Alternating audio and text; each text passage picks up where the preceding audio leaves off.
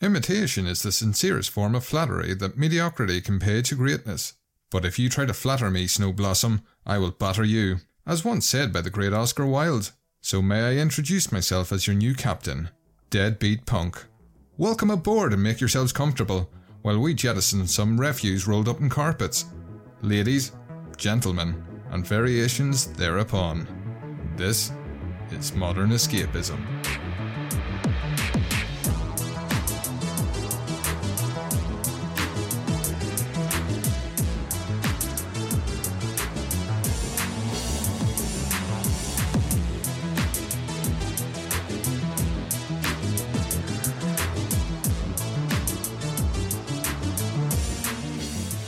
Now, Stig, in case you didn't realise, this is a pre recorded message.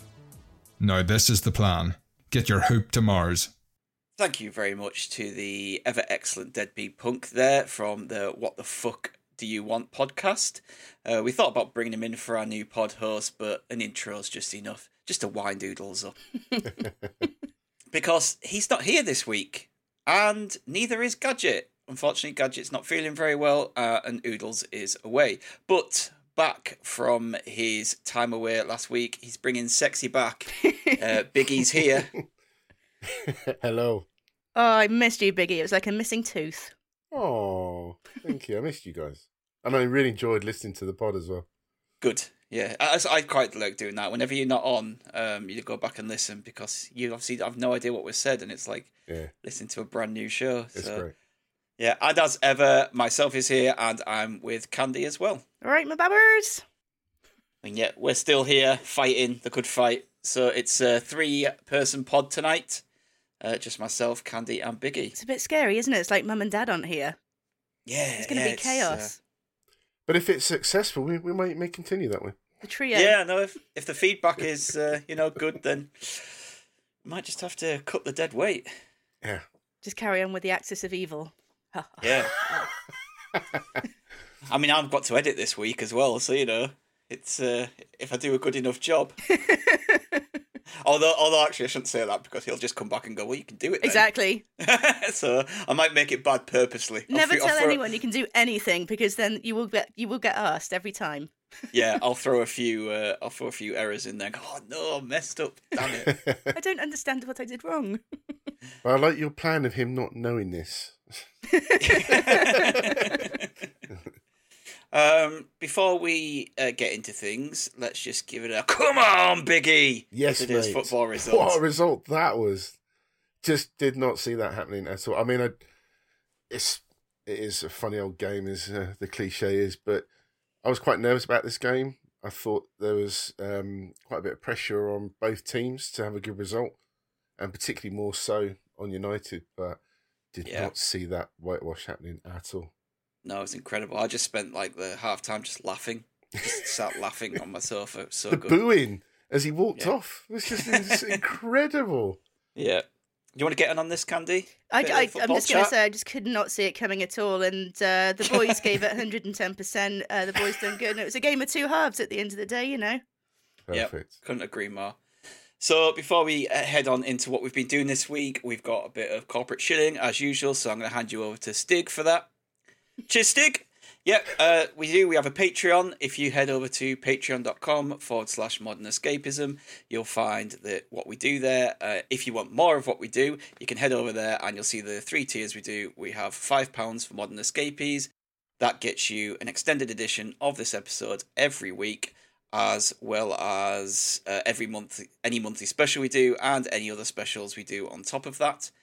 Uh, we do a Dungeons and Dragons podcast called Do Dragons Dream of Scorched Sheep. And for £5 a month, the Scorched Sheep tier will get you ad free early access to that podcast, as well as any artwork that Candy does for it, any original uh, music we make, any uh, character sheets, and obviously gives you the ability to suggest NPC and items for Gadget to use in the campaign. And £7.50, the Biggie Bundle, that gets you everything. All of me. All of Biggie. and who wouldn't want all of Biggie? and and you know we may even get more subscribers now that we haven't got two people on the pod this week. So who knows? You yeah, know. no. could be our our um, massive jump most listened to show. I might I might advertise it to the to the uh, the hilt like on Twitter. Just every day, just pumping this, get those numbers up. And if you are one of our Patreons, we are actually going to run something slightly special. So for the recording on the 5th of December, we are going to let you, the Patreon uh, subscribers, choose our topic. So if you have a, a modern escapee or a Scorched Sheep, you can choose one entry. And if you're a biggie bundle, you can uh, submit two episodes to us, and we will choose our favorite one from the bunch and do an episode on it. So that's quite exciting. I'm quite looking forward to seeing what uh, what our Patreons come up with. I'm a, and- I'm a tad concerned as well. yeah, well, you you know, if you've listened to this show, then you obviously know the type of stuff that we're after. So you know, nothing too uh, no sexual deviant stuff or anything like that. But uh, yeah, I think that'll be quite fun actually, and I think just an, an, another added little bonus for people who've signed up for Patreon that will, uh, you know, we'll do your show. Yeah, the way you want it. Yeah. yeah, so get those entries in. Uh, you can either just DM me on Twitter or in the Discord or send us an email. And then on the week before the December 5th recording, which will be the podcast that goes out on the 2nd, we will announce what we're doing as per usual. So, yeah, get some entries in over November. And if you really want your particular choice to make it through, just DM me some money and uh, we'll see what I can do. So, uh, on with the show, and we're going to start with Candy this week. Uh, Candy, what have you been up to? Yeah, I did a couple of things. Firstly, I went to see Joker live, which was um, basically a live orchestra playing along to uh, Joker, the film. Um, say what you will about the film. I really like it, so it was really nice. I, I just I had to keep. Did you see Helen O'Hara there? She was not there, unsurprisingly, no. But I tell you who I did see, and it's the first time I've actually met him. A potential guest we might have on the show um, in a couple of weeks' time. Uh, so more more to say about that later. Um, cool. but yeah, no, it was really good. I, I just had to keep reminding myself to actually watch the orchestra as well as the film because they were so like, absolute perfect. You'd almost forget they were there at times. Um, although there was a funny moment where the uh, one of the percussionists um, went for it so hard both of his ears, earpieces fell out. So uh, that was a highlight. so I enjoyed that. But it was uh, nice to get into a crowd as well. Um, actually felt like a proper event to go to. Yeah, I really wanted to do that for Jurassic Park. Mm, They did a Jurassic Park one a few years ago, and there was one up at Newcastle, and uh, tickets just sold out like, straight away. Yeah. It's crazy. They do sell really far. They do a lot of them. I wanted. To, they're doing um they're doing Muppets Christmas Carol as well at Christmas. And if Oh. it wasn't going to be full of kids, I would absolutely love to go to that. Oh, I don't do- know. I reckon it'll be full of a lot of adults. That I think Yeah. probably people maybe. When did it come out? I want to say that came out in around 92. 92? Yeah. I'm pretty sure it's ninety two, something like that. Yeah, I love it. I absolutely Michael love it. I Caine still every looks young Christmas. in it. He's he that man was born old. Um But I guess it's interesting with the score because there'd be quite a lot of movies that you'd like to go and see with a live orchestra, and some that probably wouldn't work so well. absolutely. But um, yeah, that's interesting. I wouldn't. Have, I personally wouldn't have gone to that, but it sounds like you enjoyed it anyway. It was good, and I've been to one. They did a. I don't think it was the same orchestra. I went to a Harry Potter one actually a couple of years ago, and um, the conductor at the beginning said, "You know, this is not like you're watching a film. We want you to clap and cheer and boo the baddies and really get involved." And this one wasn't like that at all. It was just like you're watching the film and you're watching the orchestra. But it we didn't miss out on anything because of that. It was um, yeah, a really fun experience. Um, God, imagine Star Wars or they d- actually do do Star Wars. Avengers they do would be a Star Wars well. at um, the Royal Albert Hall usually.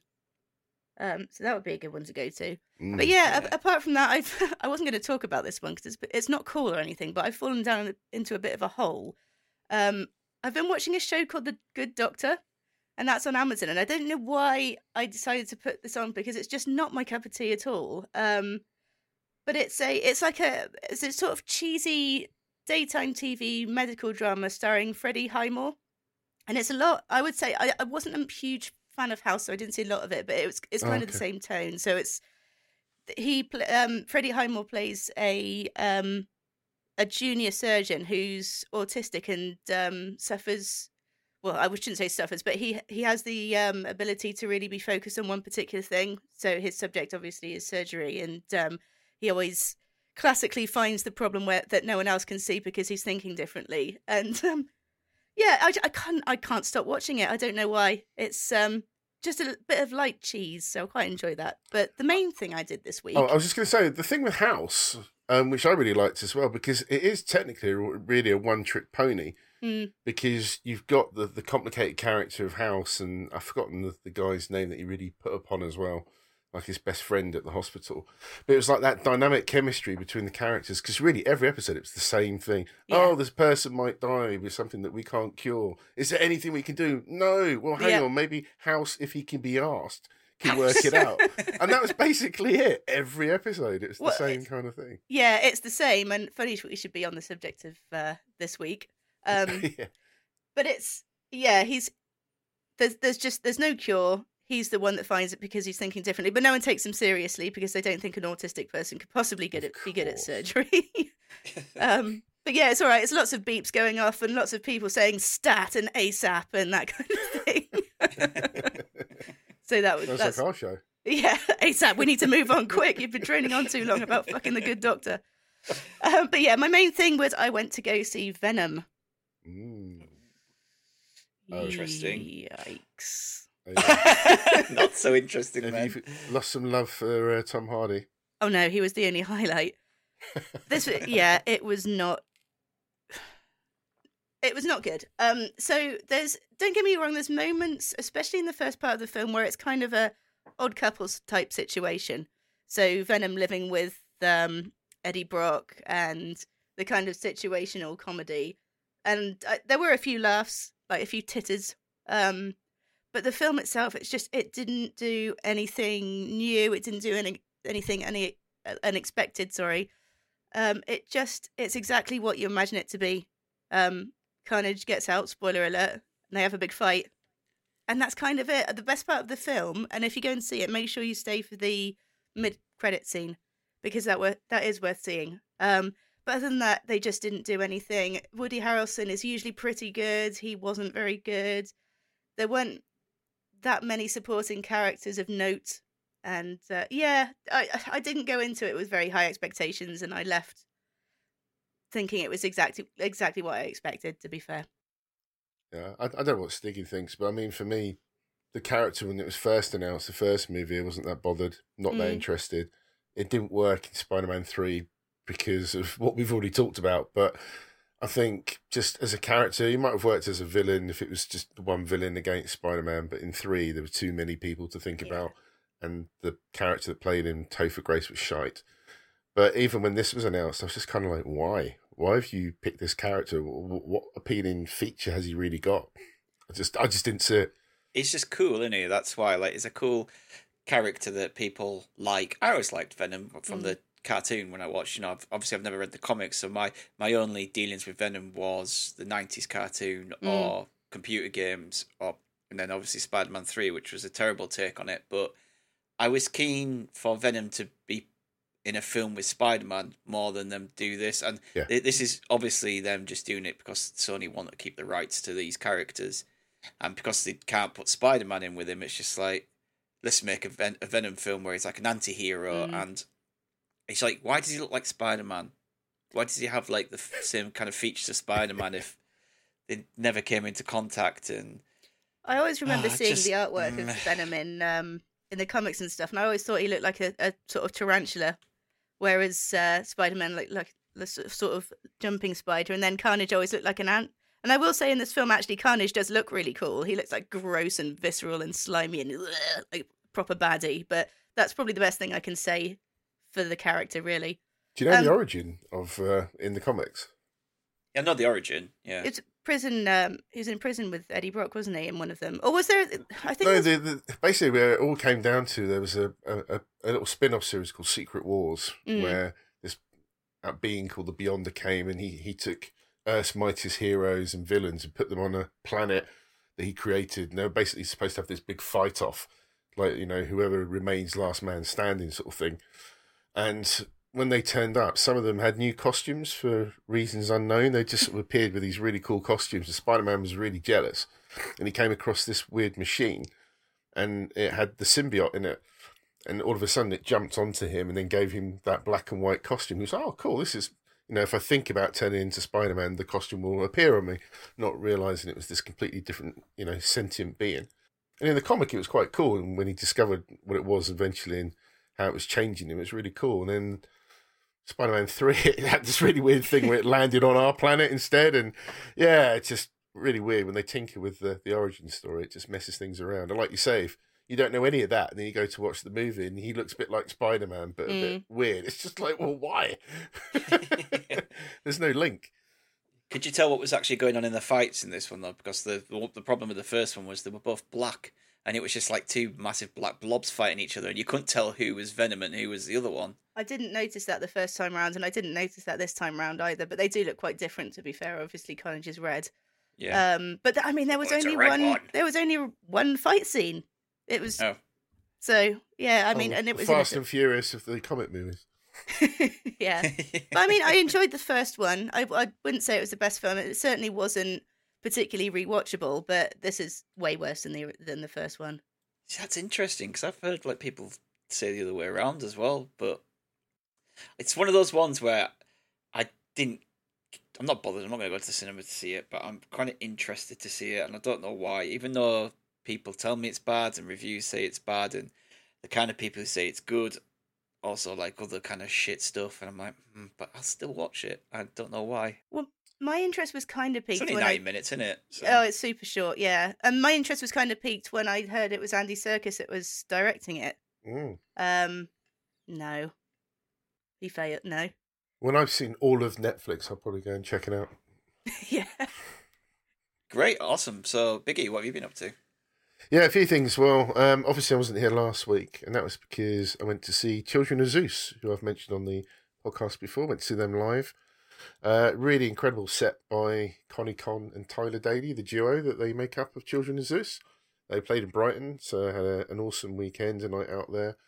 Um, great mix of tracks from both their albums, and um, Konny Kon's the main rapper of the group, so Tyler Daley um, raps as, but sings as well, and his vocals are just incredible to hear live as well. So if you just hear the, Yeah. you know, if you hear the music, he's he's amazing anyway. But to hear it live, just blows you away. Uh, I've seen him three times now, and I'd go again. You know, I'm just a big fan. Um, I was just a bit disappointed about the su- the support act because it just fe- felt like an afterthought for us down in the south. I don't actually know. They did a gig tonight, I think, in maybe your way, Bristol, Mm. um, and Nottingham. I think they did a gig the other day. Um, but the support acts that they had in Brixton in their hometown in Manchester were like good friends of theirs, well known, who've sung on their tracks. And I just think I was expecting them to be there, but it wasn't. It seemed like it was a, a very last minute choice of acts. And she was great. Um, a girl called Sophie Faith. She's a very good singer, really good.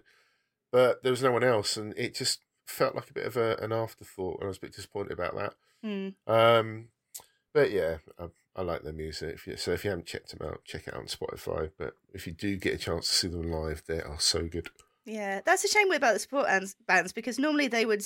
A lot of bands tend to take one band on tour with them, don't they? And then the first, um, the first support band is normally a, a local um, act. Yeah, this girl was. a- She was local from Brighton. She was great. You know, she's very, like I say, she performed really well. But there was no one else. It's just the DJ did a little set in the middle until they came on. So I was expecting to see um, two of their guys, KSR and King Kai, who they were performing up in London and Manchester, but they went on the uh, the uh, the list. So that was a shame.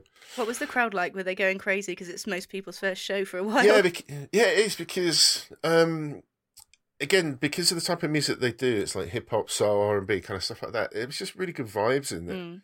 Um, the crowd were really enjoying it. Everyone was singing the, the lyrics back. They obviously stopped the music, so the crowd is singing the words, and we're all doing it. And it was just really cool. And at the end of it, everyone was sort of there's a group of people that were next to us, and we are all sort of dancing and having sort of doing the old handshakes and shoulder touches after. Saying what a cracking night that was, because it was. Everyone just was in a really good mood. You're There- bonded. There's no, there's, yeah, there's no fighting afterwards, no rubbish, none of that bullshit that unfortunately hip hop music gets tagged with.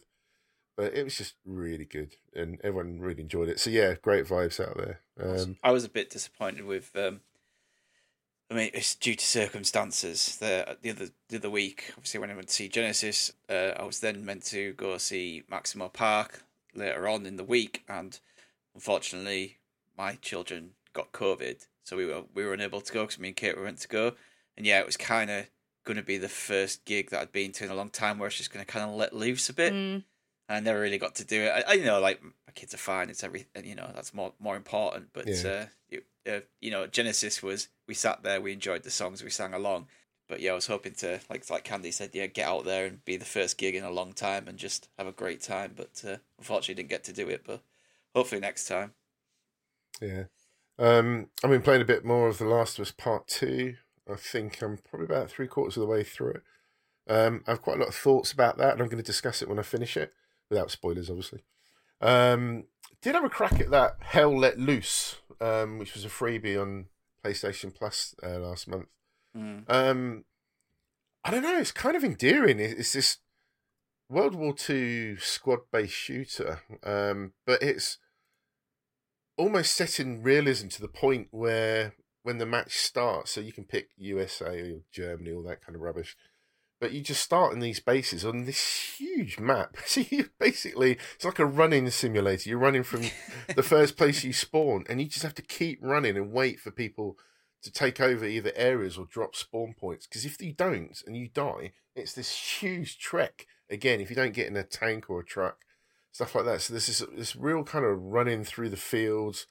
Um, the odd sniper might take you out, but it, it just feels a lot of it is set in realism. Um, The sound effects are incredible. Um, occasionally, some um, visual moments like um, artillery drop in, and the smoke effects will look really cool. Um, but if you get up too close, they're not. um, and yeah, it's quite glitchy. There's a lot of work to be done by Team 17 if they want that game to succeed. But as something different to Battlefield or Call of Duty, and you really have to work together. You need it's a mic without a doubt. You have to have mics on to communicate either with your uh, people online or if you're in the same room like we were, communicating with each other about what we were doing because it's it's really important. Otherwise, you'll fail immediately. Is it um, multiplayer only? Yes. Um, oh, no, I think so. I've never even looked at the campaign to be honest, so it could be wrong. Uh, it felt like it was only multiplayer, but uh, I might be corrected on that. But yeah, I, I, it, it just was just something different to play, and I quite enjoyed it for a freebie. It wasn't bad at all. Um, yeah, I'm just I'm looking at the it. screenshots now, and actually they look pretty good. It, it completely passed me by. I didn't even notice that coming out. Yeah, but uh, I do like it. Um, you know, all the weapons and everything uh, all set in that time. Um, so you have to really be careful about what sort of infantry choice you want to be because you're going to be stuck with that for a while. Um, but yeah, just it was it was just different. Really enjoyed it. Um, but the main thing I wanted to talk about um, was the morning show um, because yeah. of the free subscription to Apple Plus for about six months or whatever it was that we got offered. Um, Which I'm having massive problems with. yeah, yes, you are. How is that Apple support going? Oh, they rang me and I didn't recognise the number, so I was like, I'm not answering that. and then they never left me a message, and then I realised, oh, literally tonight I was like, I didn't get my call, and I looked, and at the time they were meant to call me was there was a phone call, and I was like, oh, that'll be them then. But yeah, I uh, it's really bizarre. Like I was watching Ted Lasso, and then I went and put the kids to bed. I came back down to carry on watching it. Signed up for the seven day free trial, and then you'll be charged after this date. It's like, why already have a free trial? Going to my settings. Yeah, it says I've got a free trial till January. I was like, well, if I click on this seven day free trial, is that going to override it? Am I going to end up mm. paying in a week's time? I And yeah, it was too late for them to do anything over Apple, like, you know, online chat. So yeah, um, I haven't tested it actually since, but yeah, annoyingly, I can't carry on watching Ted Lasso season two. Oh no! Oh, it's so yeah, good that's what I'm going to go to in a Yeah. minute. So, but, but the Morning Show was one I was going to look at after. So Yeah, interested to hear it's about it. really enjoying it. It's um, stars uh, Jennifer Aniston, Steve Carell, Reese Witherspoon, um, Mark Duplass, Karen Pittman, and Billy Crudup, to name a few. Um, the series is basically inspired by um, a book from Brian Stelter's um, called Top of the Morning Inside the Cutthroat World of Morning Television, which doesn't sound too risky, but um, this show does a great job of creating that atmosphere. Um, it's created by Jay Carson, developed by Kerry Ehrin. So imagine Eamonn Holmes being fired off the This Morning show due to alleged sexual misconduct. Now there's something to think about. But um, this is basically how Steve Carell's Mitch Kessler finds himself as the co-host of America's top breakfast show. Um, this isn't spoilers because this literally happens right off the bat. Um, and then it basically sort of focuses on Aniston as Alex Levy, who was Mitch's co-host on the show, and she has to deal with the fallout and um, her own fight against the network and negotiating her own contract as her career sort of teeters on the edge of ruin as well. Um, as a fresh-faced field reporter, which is obviously Reese Witherspoon, threatens her position at the network. Um, it covers obvious topics such as um, the um, Me Too scenario, um, political agendas within media, but it's not doing anything new in that sense. You know, Mm. it's kind of like a, a West Wing of TV, and I'm sure there's probably been TV shows made into dramas already about network TV. Um, but yeah, I, I just think it's done well. Aniston's really good in it. Reese Witherspoon's great. Steve Carell playing sort of a bit more against type um, as the alleged um, person having the affairs in the workplace. It's just really good. Uh, some great support from the cast as well. Um, my wife and I we're probably about halfway through the first season, but enjoying it. Yeah, really That's gripping stuff. cast, isn't it? Mm. Apple seem to be going pretty like from strength to strength. Um, It's I think I've said it on the pod before, but it's it's not like there's- there's a lot on there, but what there is is pretty high standard. I think for the most part, um, a lot of the TV shows I've e- either watched, I've enjoyed, and there's quite a few that the the morning show was it the morning show or the breakfast show? Oh, it's called The Morning Show. The morning show, sorry. So that's that's one of the ones that I've actually been interested in watching as well.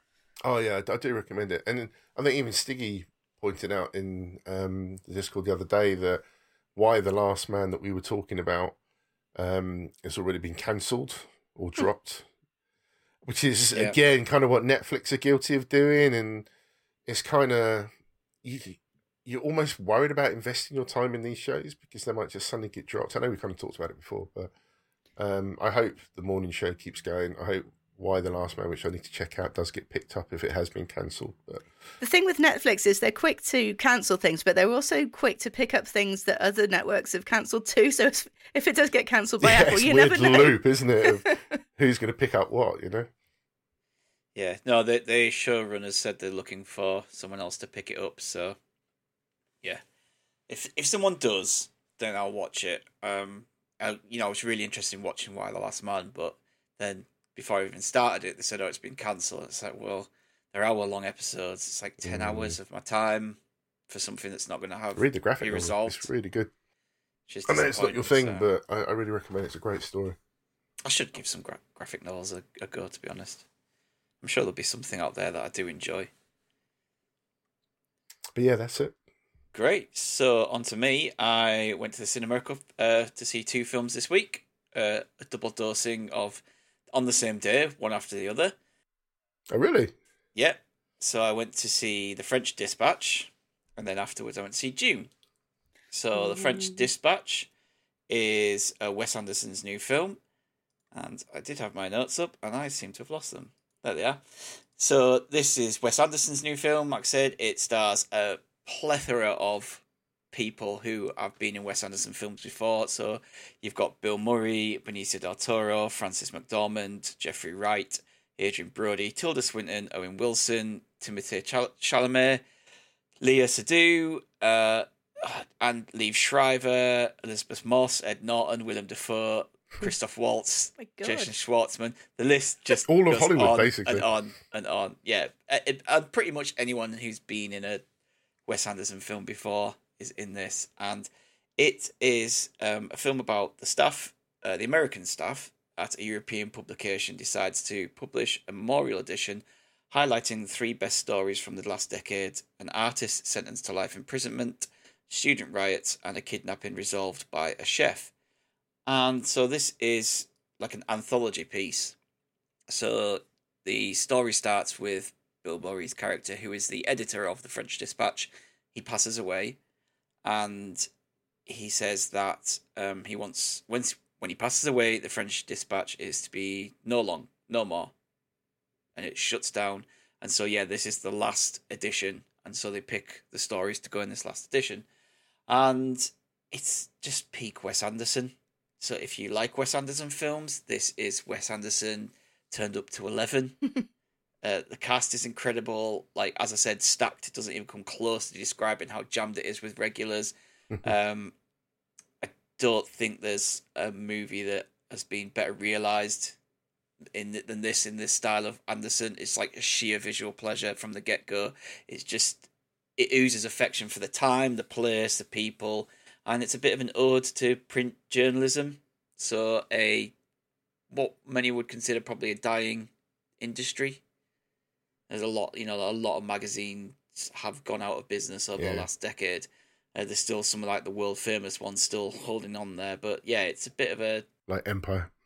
yeah, stuff like Empire, and uh, this is very much like the New Yorker, like the covers on the French Dispatch uh, that you see in the film, and obviously uh, in the credits at the end. It's very much looks like the kind of stuff you get on the New Yorker.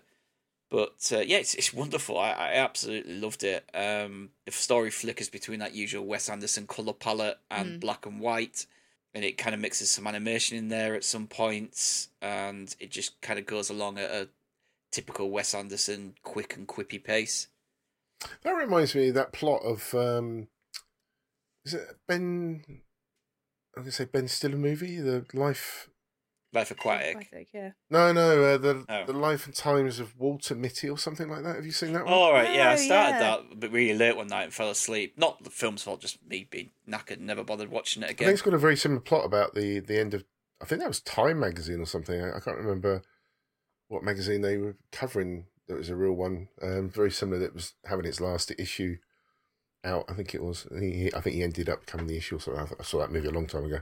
Yeah, but yeah, no. I, I, again, if you like Wes Anderson films, and I do like Wes Anderson films, you'll like this. I, I don't see why you wouldn't. Um, the cast are brilliant, the direction's brilliant, and just like the way it looks is spectacular. Like I said, I just I love his style. I think it's so unique. No one else does it like him. And yeah, everyone's like, oh, it's like the same kind of stuff over and over again. It's like, so what? Like, no one else does films like him, so why Yeah. doesn't, you know, he might as well do his films like he does them. Would you like to see him do something completely different? Like I don't know. Imagine him doing like some crime noir, or but in his kind of style. I think it'd be interesting Yeah, to do. that would be amazing, like doing a like a crime noir in his style. I'd like to see him do something like that. But it would still be in hmm. his style. The, the the script, the way people speak, the pace, and everything. Would you know the framing of it would still be his style. Weirdly enough, the framing of this was weird in the cinema. I think he might have filmed sections of this in four three because it didn't fit the screen. it was weird. There was times where you couldn't see what the subtitle said. You could only see like you could see the first line, and then the second line was cut off, and you could you could see the top of it and kind of make it out, which was really weird. I don't know whether the cinema just had the wrong screen size or whether Gonna it's the the way he might have filmed it. up. Yeah, but that was odd. But it didn't it didn't ruin my enjoyment. He's trying to wasn't- record it. The cameraman's trying to record it to sell it. Never sell this now. it wasn't something that ruined it for me or like you didn't you didn't miss anything because of it. But yeah, it was in a weird way. It felt like a swan song for him, a kind of a greatest hits, like heavily laden with like a sense of finality in it. But he's he's already confirmed another film, so it's not that. It's just the way it comes across is like it could have been in his final film. I was Maybe going to he's say going to he's be not something that. different now. He's only. F- I just looked. He's fifty-two, so he's probably got a few more films. And yet, how old's Steven Spielberg? He's like one hundred and twenty, isn't he? He's still making films. 1947 or something. It's it's just the way it's just the way it was done, and like the kind of what was going on in the film just kind of felt like uh like he was kind of saying this is me, but it's not because he's got a new film coming out. But yeah, I I really like that. That went into my top ten films of the year like straight away. Wow. Someone in someone in the cinema clapped at the end, which I thought was weird. But It's a shame the other film you saw was rubbish. oh, the other film. yes, tell us. So the other film I saw, as I said, was Dune, which I met up with Gadget to see straight after. So I came out of the French Dispatch, and he was waiting for me, but uh, a nice smiley Gadget full of cold, uh, and that's why he's not here because it's got even worse, unfortunately. So get well soon, Gadget. Um, but yeah, like Dune was fucking incredible, and Bollocks. everything that I wanted it to be. Uh, it's pretty much exactly what Gadget said afterwards. Uh, he's said he's absolutely gutted he's not here today to talk about it. So I'm not going to talk about this too much because we have decided we're going to do a spoiler cast on it. I believe that Gadget said he'd like to go back and see it again. Um, and Candy's going to see it. Are you going to go see it, Biggie? Yeah, I, I want to. Um, because we got that hamper, um, we may just go to an ordinary cinema and see it. But I'd like to see it on IMAX Mm. if we can. That's that's the impression. What we to do. saw it in an IMAX, so I made like an hour long trip, especially to go see this in IMAX with Gadget up in uh, Newcastle. Uh, it's the only the second time I've ever watched an IMAX film, but this one felt like it needed to be. Mm, I agree. Like the first time I watched was Deadpool 2, and that was only because we were just killing time somewhere and it was like happened to be on at that time. It's like that, that wasn't a film that needed IMAX, but this this needed IMAX. It was just the scale of it um, was just unreal and the and the sound was just like vibrating through you. Like the soundtrack to it is incredible. It's a Hans Zimmer one. Um, he does a lot of the Hans Zimmer tropes, but also he mixes in a lot of stuff that just works within this world. Uh, there's a lot of new stuff in there that I've not heard him do before, which really worked. Can I ask a question? Yes. If I take my wife to see it, she's not that sort of person that would probably appreciate a movie like that. But would you think she would enjoy it, or is it kind of very sci-fi, geeky, nerdy? Probably go It's- over her head. It's hard sci-fi, but I have heard people who said they haven't read the book and haven't seen the Lynch version or know anything about it, who didn't feel like they didn't know what was going on. They felt that the film Mm. kind of perfectly explained what was going on. Because there's a lot of stuff that um in the book it's kind of narrated to you at the start of each chapter kind of what's going on. And obviously the book has more time to flesh things out. Yeah. um, so there's no narration in this. There's no like text from princess Irulan or anything like that. It's just you kind of get a bit of an intro to start with about what happened on Dune with the Harkonnens and it, you know, and why uh, the Atreides came to Arrakis and all that and then that's kind of it and it just kind of sets off from there but there's no like there's no voiceovers or anything like that kind of leading you along. Um i would say does she like star wars? No. no then don't bother. Because star wars obviously takes a lot of inspiration from Dune. It's Mm. it's very well known. There's there are very there's a lot of similarities in star wars and Dune. Um and if she can't get on with the fun side of Star Wars and that kind of easygoing, she's not going to get on with this. I'll just lie to her and tell her it's a rom com set in a desert.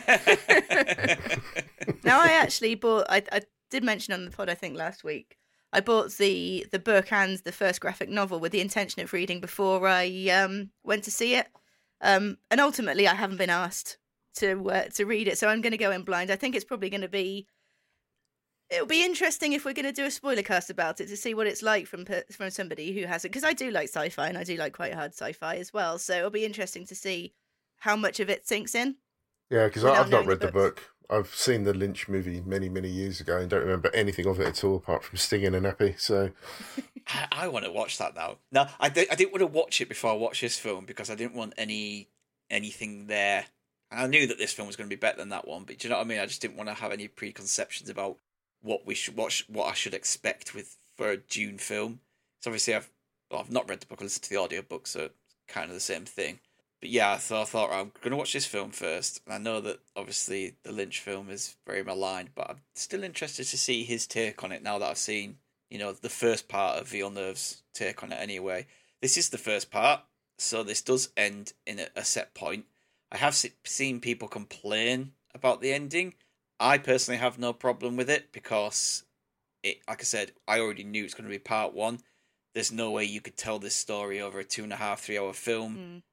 everything's nailed down properly. Like he's really nailed the book in this, and that's even with taking out a few storylines which are, you know, are good parts of the book, but not pivotal pivotal enough that it'll ruin this. It ruins this film. There's plenty in there for it for you to digest, and I just I don't see why people are moaning about the ending.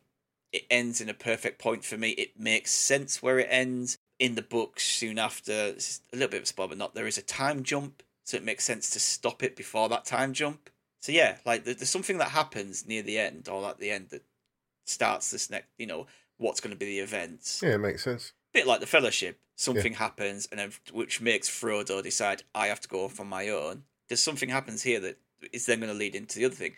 The biggest complaint I'd have is that they don't have part two already done. Mm. I think that's probably a lot of people's um cons- well, it's it hasn't been advertised as a two or three parter, has it? That, that's so if you're going into it without realizing and you have read the, read the book, you might think, "Oh, so they're only doing half." And if you haven't read the book, it might seem quite a sort of jarring finish. So maybe that's something Yeah. I'll be but able to let yeah, you know. because because it is advertised as just Dune, Mm, and then when you when the credits roll at the beginning, when it does the whole title credits, it says Dune Part One. right. So that's the point when you're in the cinema that it tells you that this is part one. But I, I have no problem with the ending. I think it all works really well. Uh, like I said, I think everything is pretty much exactly as I expected it to be, bar a few political bits and some stuff surrounding like um, some characters not trusting other characters, which taking that out hasn't changed it at all. I think the cast is absolutely stellar. I think Can you say that they're- nails they're- part. they haven't started the sequel yet. Nope. Ooh. I've heard more positive things that this is potentially going to happen, but it's it's just weird. Villeneuve is very confident in it happening. Um, I'm hoping it does. I'm hoping that Warner Brothers and HBO deciding to put it out for streaming services in America the same day it came to cinemas in America and the UK as isn't going to bite them on the ass. I don't Mm. know why they couldn't just wait. Mm. Because it's quite a big cast as well. So then you've got to get them all, you know, assuming whoever made it, um, they've got to get them together, haven't they, and start all that again. Fuck. So the cast includes, say, Timothée Chalamet, Rebecca Ferguson, Oscar Isaac, Zendaya, Jason Momoa, Stellan Skarsgård, uh, Josh Brolin, Javier Bardem, uh, Dave Bautista, David Dastmalchian, and a load of other people. And yeah, if the problem with not filming this back to back is if it then comes to the point where right, we've been greenlit, right, this is your start date. If they're off doing other big budget films, Mm. like what happens if this starts in the middle of Guardians three filming? Mm. yeah. Like, I'm, I- I'm to be honest, I think Dave Bautista, but his love for stuff like this, he would probably film Guardians and then right, this is my day off tomorrow. I'm off to do Dune. That's the kind of person he is. But yeah, it's a very risky business with not having filmed this back to back. At least with Lord of the Rings, you knew at the Yeah. end of the Fellowship, Part Two comes out next year. Yeah. But uh, the first thing I said after it to Gadget was just like, I need Part Two now. Like, I, I could have watched Part Two straight after. yeah. Would it be would it be a spoiler to say how long of how long of a time jump it actually is between where it ended and the next part? Two years. So it's not even like they were maybe uh, waiting for some of the cast members to um, age a bit. Because No, Timothée not like- Chalamet, Chalamet looks super young still, doesn't he? Yeah. See, that was um. I was listening to an interview regarding Villeneuve, and said obviously Paul is fifteen in the book. The reason he he, he chose Chalamet was because he looks kind of he still looks young on camera, Mm. but he's just such a good actor that Paul is actually very mature for his age, so he can play that maturity as well as looking the part and looking young. And I think they chose the right person for it. I think the casting he's absolutely nailed with it. To be honest, I think everyone's perfect. And Stellan Skarsgård as a Baron is just spot on. He's gone full prosthetics to wear this like huge, awful, just gluttonous bodysuit of a horrible man. Yeah, he's eight hours a day or something sat in the uh, prosthetics chair and putting the makeup on and everything for it. So, and a lot of the stuff actually is um, practical. I think Helen touched on it a few weeks ago. There was very little green screen. Yeah, it's about the sets, wasn't it? She went to yeah, see. a lot yeah. of set stuff and practical effects, and obviously there's green screen probably where they needed to it and CGI. But yeah, it's brilliant for two and a half hours. It didn't drag. It didn't feel like they needed to cram action in, despite having some action set pieces, and it just spent a good amount of time and a fair pace with character development. And I think it's brilliant. I think everyone should go out and give it their money so we can get part two. because if I don't get part two, I'm gonna cry. And we can't have that. No. So yeah, uh, Dune, go see it. It's now my number one film of the year, Mm, my I'm favorite uh, tempted. Villeneuve film. So I'm uh, I'm looking forward to yeah if we do a spoiler cast on it to really delving into it and talking about the differences between that and the book. I want to read the book now. I can't wait. Only one more week's fine. Yeah. Well, can you how how quick are your readings? Not very quick. I like to play the whole thing in my head like a little um like a little play.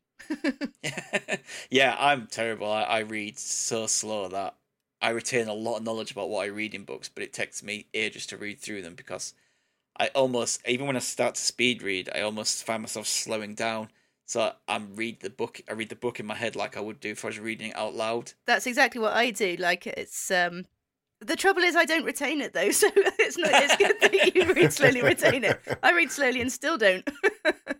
Yeah, my friend said this before. It's like we talk about these books. I said, "Oh yeah, this happened, that happened." He's like, "Can't remember that." Says he read them. He read these massive chunky books, the King King of Chronicles, uh, in one week when he was on holiday. He's like, "I enjoyed them at the time, but I can't remember anything that happens in them." You've been at the Pina Coladas probably. Remember loads. yeah, that's that as well. Yeah, so that's us for the week, um, and we're going to move on to our main subject. So, Biggie, what are we talking about this week? Yeah, this week we're talking about rip-offs and copycats. Which film, game, book, the usual bits, did we enjoy or dislike that blatantly ripped off something else or copied loads of ideas from other stuff? So basically, our podcast is the original and everyone copies us Yes. inferiorly. yeah. Uh, yeah, so first up, we'll start with uh, yourself, Candy. So, in July 2005, within a day of each other, two separate TV shows were released. One was a reality TV show. It was set in a tattoo shop in Las Vegas that followed the day to day life of tattoo artists and their clients. The clients would share their tattoo ideas and stories with the artists and cameras, and we watched as they got their ideas tattooed, along with various shop hijinks.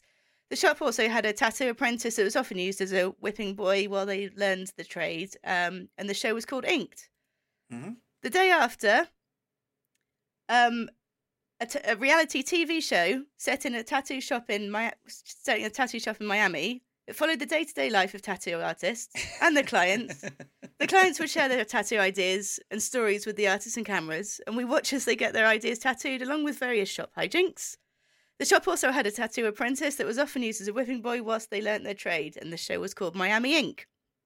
Um, now, obviously, because they were released within a day of each other, one didn't copy the other. I think probably what happened was the idea was pitched to multiple studios, and one probably pinched the idea from the other. Yeah. Um, but the trouble was from there, it didn't just spawn one copycat; it spawned an entire genre of um, copycat shows, which all did slightly different things. But essentially, it was they followed the same formula. So it's all like reality TV, all high drama. Um, and I went on Wikipedia and actually counted 19 tattoo shows that were released between Wow. 2005 and 2019. So you've got this isn't in chronological order, by the way. I think it's uh, Yep, it's alphabetical.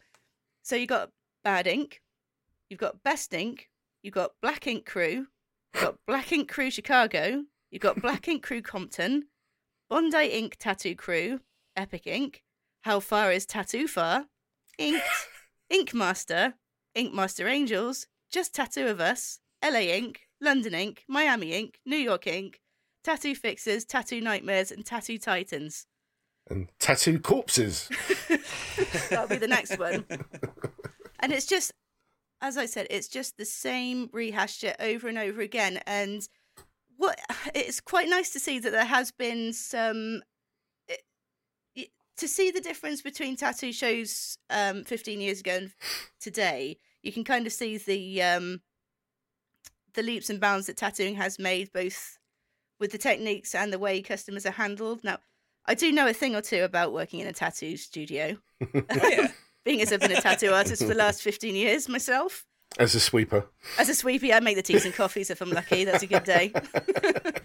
um, but I think more the reason of this being a copycat is the impact it's had on the tattoo industry as well. It it's such it's been such a double edged sword in that it's brought tattooing to the limelight, which is great. You know, so many more people are coming in to get tattooed. You've got older people coming in. You've got parents that are bringing their kids in because they want them to get a good tattoo rather than they're going, you know, go to a scratcher. But then you also get people Like coming in thinking you're all going to.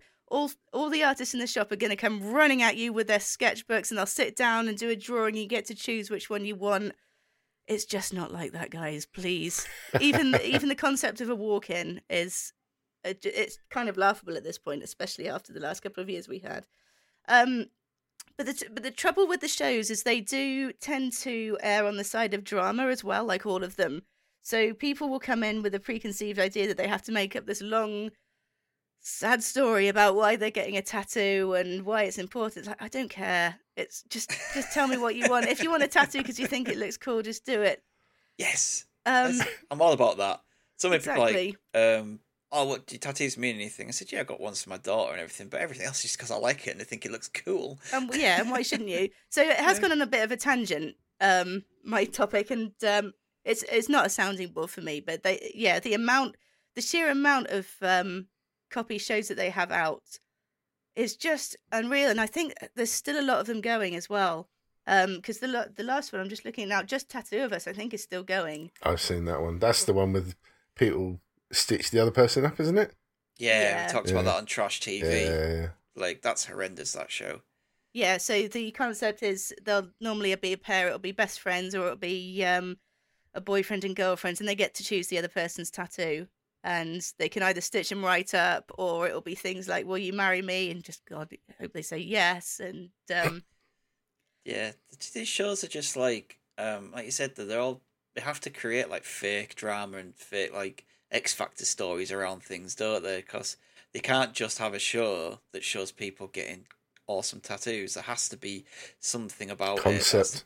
yeah. There has to be like these personalities who then go off and do their own spin-off tattoo shows, and I think like is it Kat Von D like became quite a big name out of these shows, and then she went off and did her own like shows and other stuff and things like that, and it's just yeah, they all just became a bit samey, didn't they? Like, Yeah, and then, the- then it was like, oh, let's now we have to find a a gimmick like tattoo fixes or just the, the two of us or something. It's like yeah.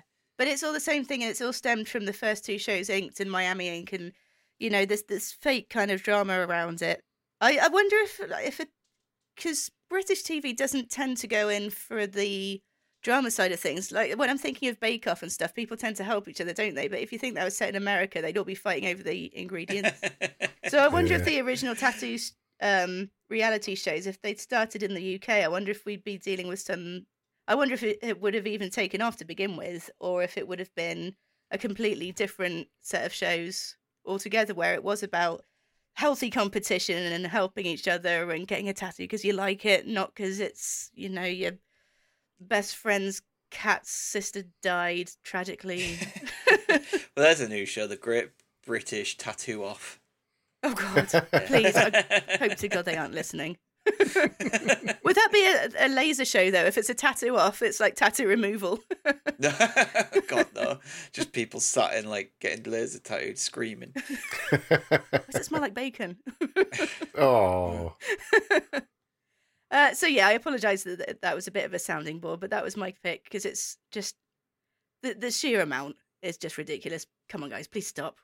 Yeah, the worst thing about um things like uh, tattoo fixes as well is like you said, like it they make it look like oh I'm just I've just come in and I want to get this fixed and someone's just ready there available to go oh yeah okay let's sit down and we'll draw this out and we'll do that and then the best thing is when they fuck up. There Yeah. is a famous one from Tattoo Fixes where he does a, sto- a s- pocket watch and he puts the Roman numerals for nine on twice. Yeah, that's right. I've done something worse than that. Oh yeah. oh yeah. You don't have to disclose it here. I pro- I'll, I'll I'll disclose it in the Patreon section. Oh, nice. well, there you go. That, if you if you want to hear about what Candy's fuck ups, then you've got to uh, you got to pay for it. Shit happens. I'm only human. it's true. yeah, I mean, there's some, you know, obviously some amazing tattoos. You know, that the ones with that 3D effect and stuff, and they could show how that's done and Mm. make it an interesting show. You know, showing the quality of the art behind it as opposed to that bullshit that you mentioned. You know. Yeah, if it was an educational show, although Mm. that does run the risk of then people thinking they could just pick up a tattoo machine and, and go. So I think it would be, it would have to be a sort of fine balance. But the the ones that are out at the moment, it is it is all just the same. It's you know, it, it's just high, high not. drama and Yeah. yeah. Yeah, awesome. So, Biggie, what about yourself?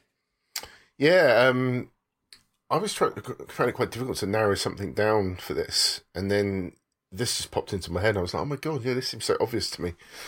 So I think um, I'm probably going to upset Stiggy and a few other people um, in the Discord, but um, Super Mario Kart on the SNES, I believe, came out in '92. I'm going to say. Something like that. somewhere around there. 92, 93, depending where you live, I think. and it was always sort of revered as you know the greatest kart racing game ever. Lots of people talk very highly about it, and Nintendo themselves have released many a sequel. Not as many as Stiggy wants, but they've released a few. But the It's simple released, released some crackers, though.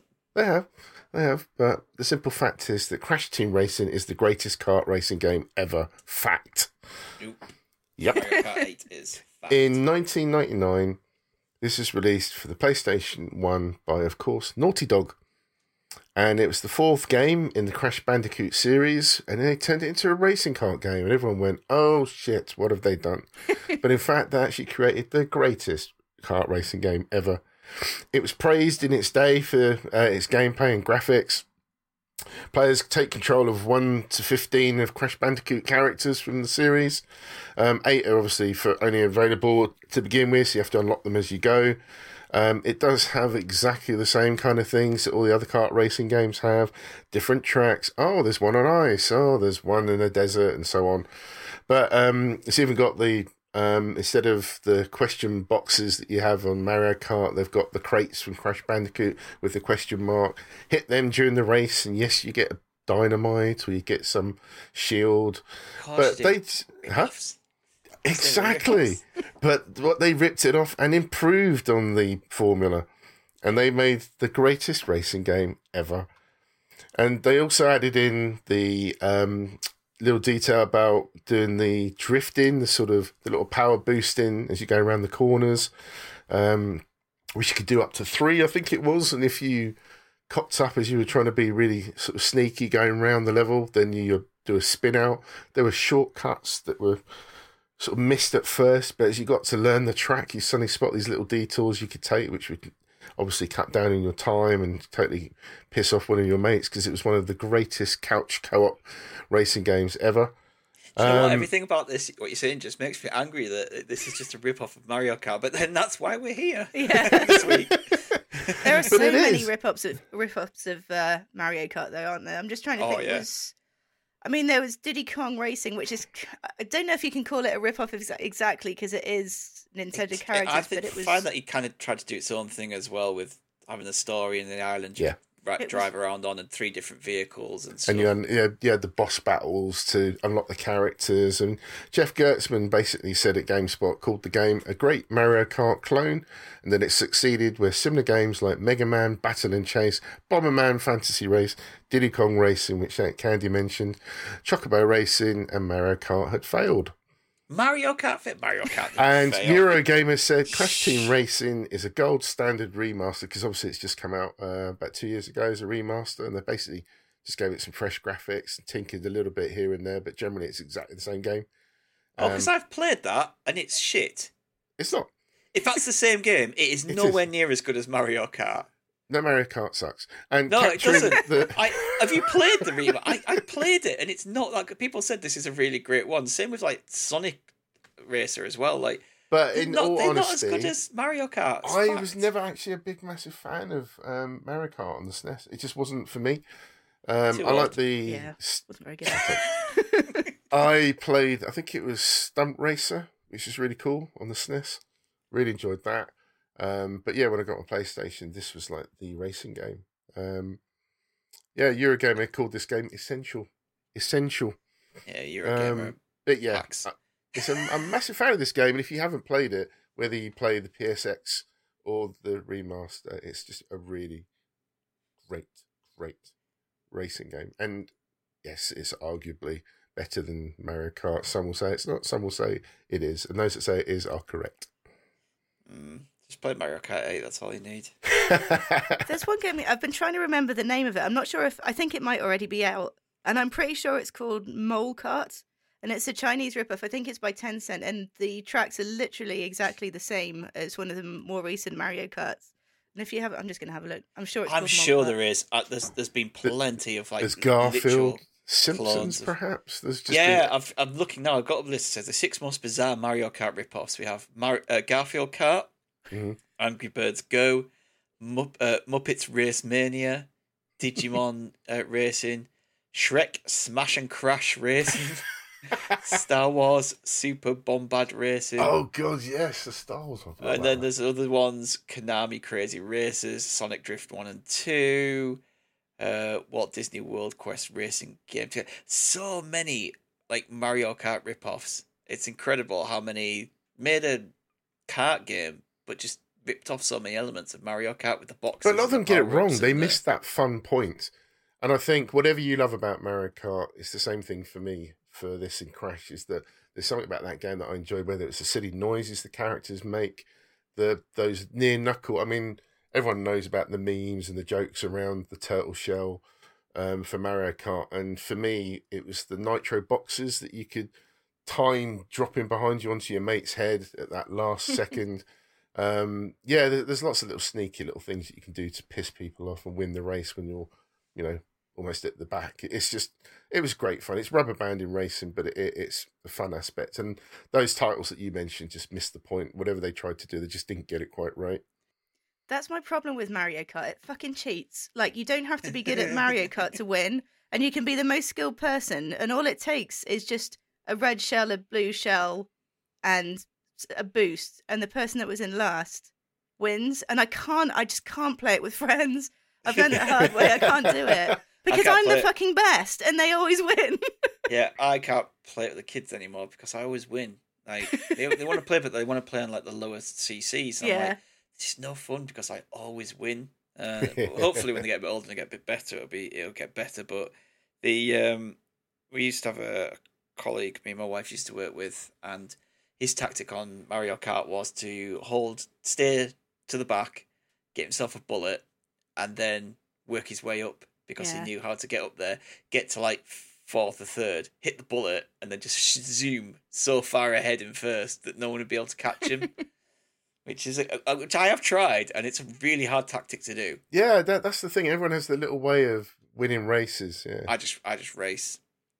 Got me uh, Cooper Trooper, and he's uh, you get fast. I go for top acceleration and mid speed because if you crash, you can get away quickly. Mm, But the thing is, when you're racing against someone that is of your level, yeah.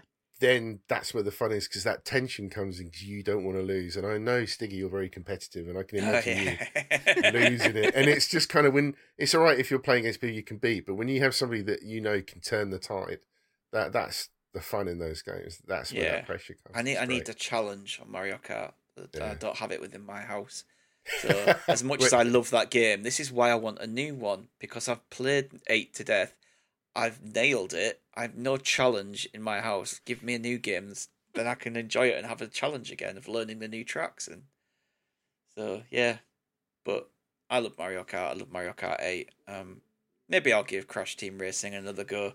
But for me, the problem is I'm playing it going. "It just isn't Mario Kart, is it? It's a rip off. It that's what it is. There's a new um Chocobo racing. as- Speaking of ripoffs, there's a new Chocobo Yeah, racing as that. well. Fuck That's that. coming out soon. I'm quite excited for that. Mario Kart with Final Fantasy songs, perfect. Fuck that. I'll have none of that on this podcast. Thank you very much. Get out. You can join the others. I, I'm in charge today. yeah, that's it for me. Cool. Right. I am going to talk about a bunch of films I've never seen because I'm going to talk about the kings of the mockbusters, the production company called The Asylum. Have any of you heard of The Asylum before? No. I think I have, but it depends what you're going to say, and it'll ring some bells. Hopefully, So they're an American independent film company and distributor that focuses on low budget direct to video films. The company is notorious for producing titles that capitalize on uh, productions by major studios.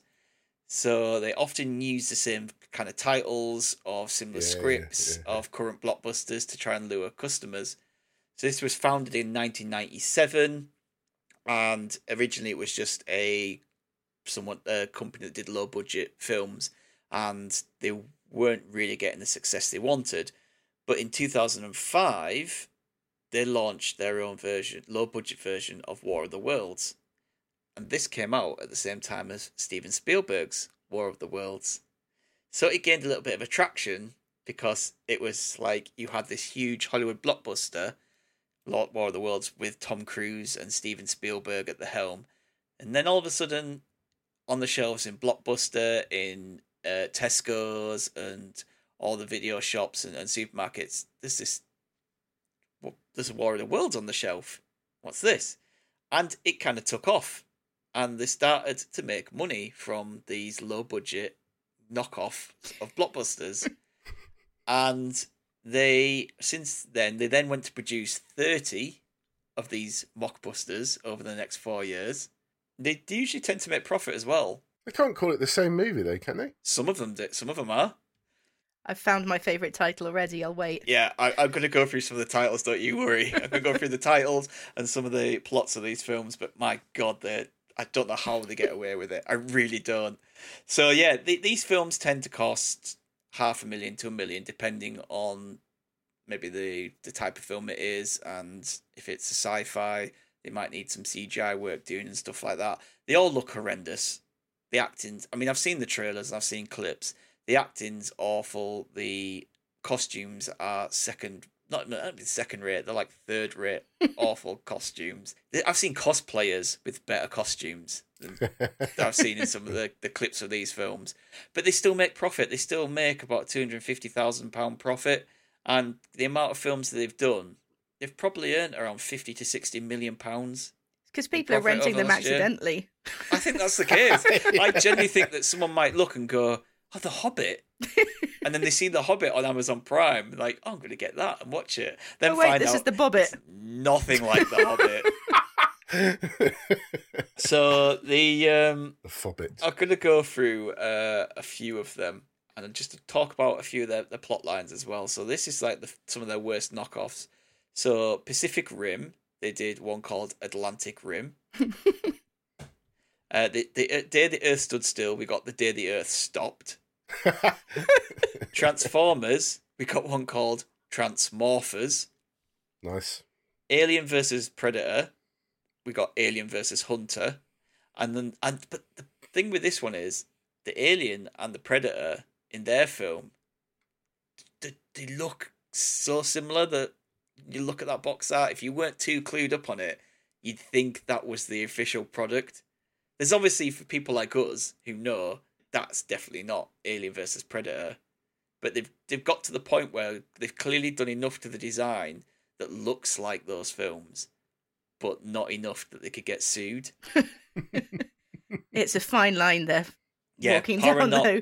paranormal entity instead of paranormal activity. uh, Sunday School musical. I'm actually interested in that. That sounds good. How bad would that one be? Uh, what else? Have they we done a got? version of Joker called Tricker or something? Oh, there's loads, mate. Honestly, if you go on there on the on the list of films on Wikipedia, Hillside Cannibals, Pirates, Pirates of the Treasure Island, the Da Vinci Treasure. Now this one looks spectacular. This is meant to be a bit like a Da Vinci Code meets National Treasure, and like the box art here has like this woman in like a bit of a a leotard and a guy back to back like pointing their guns. So like nothing like the Da Vinci Code Mhm. nothing like National Treasure, but apparently it's meant to be a mixture of them both. The Titanic 2. So, Titanic 2 apparently, as a premise of this film, is that the ship called Titanic 2 is recreated the Titanic's maiden and only voyage 100 years ago after it sank. The whole movie cribs pretty heavily on the original story, but in a brilliant stroke of creativity, the Titanic 2 is struck by an iceberg that is hurled at them by a tsunami. So they got they get by these they kind of do these similar plots, these similar films, but get by it by just changing these slight details. The thing is, they wouldn't have even had to change Titanic, would they? Because it's a true story. It's not like it's it's a Yeah, copywritten exactly. story. Mm. They probably Yeah. could have just done Titanic and done the same thing. like, there's one here called The Terminators where they, they actually look like the Terminators, but the film's nothing to do with Terminators. So you might pick that up thinking it's a Terminator film, and it's not a Terminator film. It's just some awful It's about knockoff. people that kill bugs or something. That's somebody's grandma that's gone down to Blockbuster or something, Yeah. Is this the one you want, dear? Oh god, uh, this is a complete tangent from um from this, but that's just reminded me of my brother and well, my wife's grandma when she got a film from my brother-in-law one Christmas. she got it. She got him this Twilight DVD, but it wasn't a Twilight DVD. It was a documentary. It was like about the town that Twilight's set in for the real Twilight fans. And he opened it up and he was like, and we read it. It's like, oh, thanks, Grandma. And the look on his face was just like, what is this? AIDS like Twilight anyway, but the fact that this was like a, a documentary about the town that Twilight's set in. Oh man, grandmas. It is this is these are the kind of films a grandma would think of picking up. And oh yeah, my my son likes uh the Terminator films. I'll get him this. Well, I'm hoping uh, my grandma, Nanny Nunu, will come come home this Christmas with uh, Asteroidageddon. Oh yeah.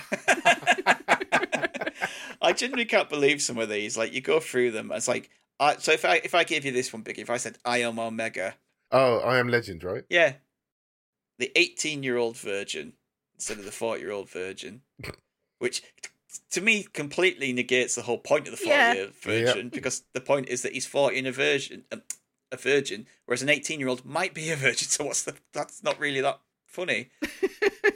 But then they do stuff like 2012 Supernova, same film, got 2012 in the title, but we'll stick a you know supernova on the end. Even the even the covers look the same, don't they? I know this isn't going to translate from the podcast, but if you look it up on Google, the the covers are just ex- like absolute rip-offs as well. Yeah, they've done a. They're gonna do. Uh, June one is scheduled to come out this year. Uh, Ape versus Monster from this year. Which is obviously King Kong versus uh, Godzilla. Um, oh man, just loads. But my favorite, my very very favorite of this, has to be. Not it's not snakes on a on a plane. No no no no. This is snakes on a train. Snakes on a train. They got a version of Kill Bill, but it's called Kill Dave or something. Kill oh, there oh, actually, there is a really good one. Let me see if I can find it. So, Reservoir Cats. no, that, that's the kind of thing you would find with them. So, you know, the exorcism of Emily Rose. Yep. They've just got one that's called Exorcism: The Possession of Gail Bowers. Isn't she in Coronation Street? that explains a lot. yeah. But yeah, snakes on a snakes on a train. My God, it says here, 2016, Snakes on a Plane is sort of a charming B movie pastiche that aims for midnight cult movie status. What makes Snakes on a Plane work plot wise is you can't get off the plane midair, so there's no escape. So the asylum's Snakes on a Train, however, is aware that fleeing a train is a bit more realistic, so they really ratchet up the insanity of the plot. A woman afflicted by a Mayan curse has dozens of snakes rapidly hatching within her body, and she needs to go to Los Angeles from her native Mexico to find a shaman to undo the curse. she takes a train, and obviously the snakes escape their fleshy incubator and wreak havoc on the passengers on board. Everyday occurrence. I found a good one for us here. There's Invasion of the Pod People. Ooh, That's their official podcast film. yeah. I'd, I'd, I'd love to. I'd love to watch some of these, but I'm not sure I really want to because I'm gonna. I know they're gonna be terrible, but they clearly have an audience for this. Like, if they're still Stoners. going, eh? Stoners. Stoners, yeah, maybe. But there are people that love this kind of shit. You know, like the uh, Sharknado and Yeah. Mega Shark versus something. Oh, there, there actually is one a shark one. Instead of Planet of the Apes, it's Planet of the Sharks.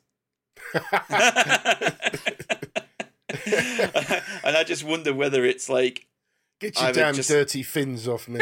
yeah, I just wonder whether it's like a load of sharks or whether it's like sharks that have mutated into like humans, a bit like the apes did. So you just got these like king shark style characters wandering around.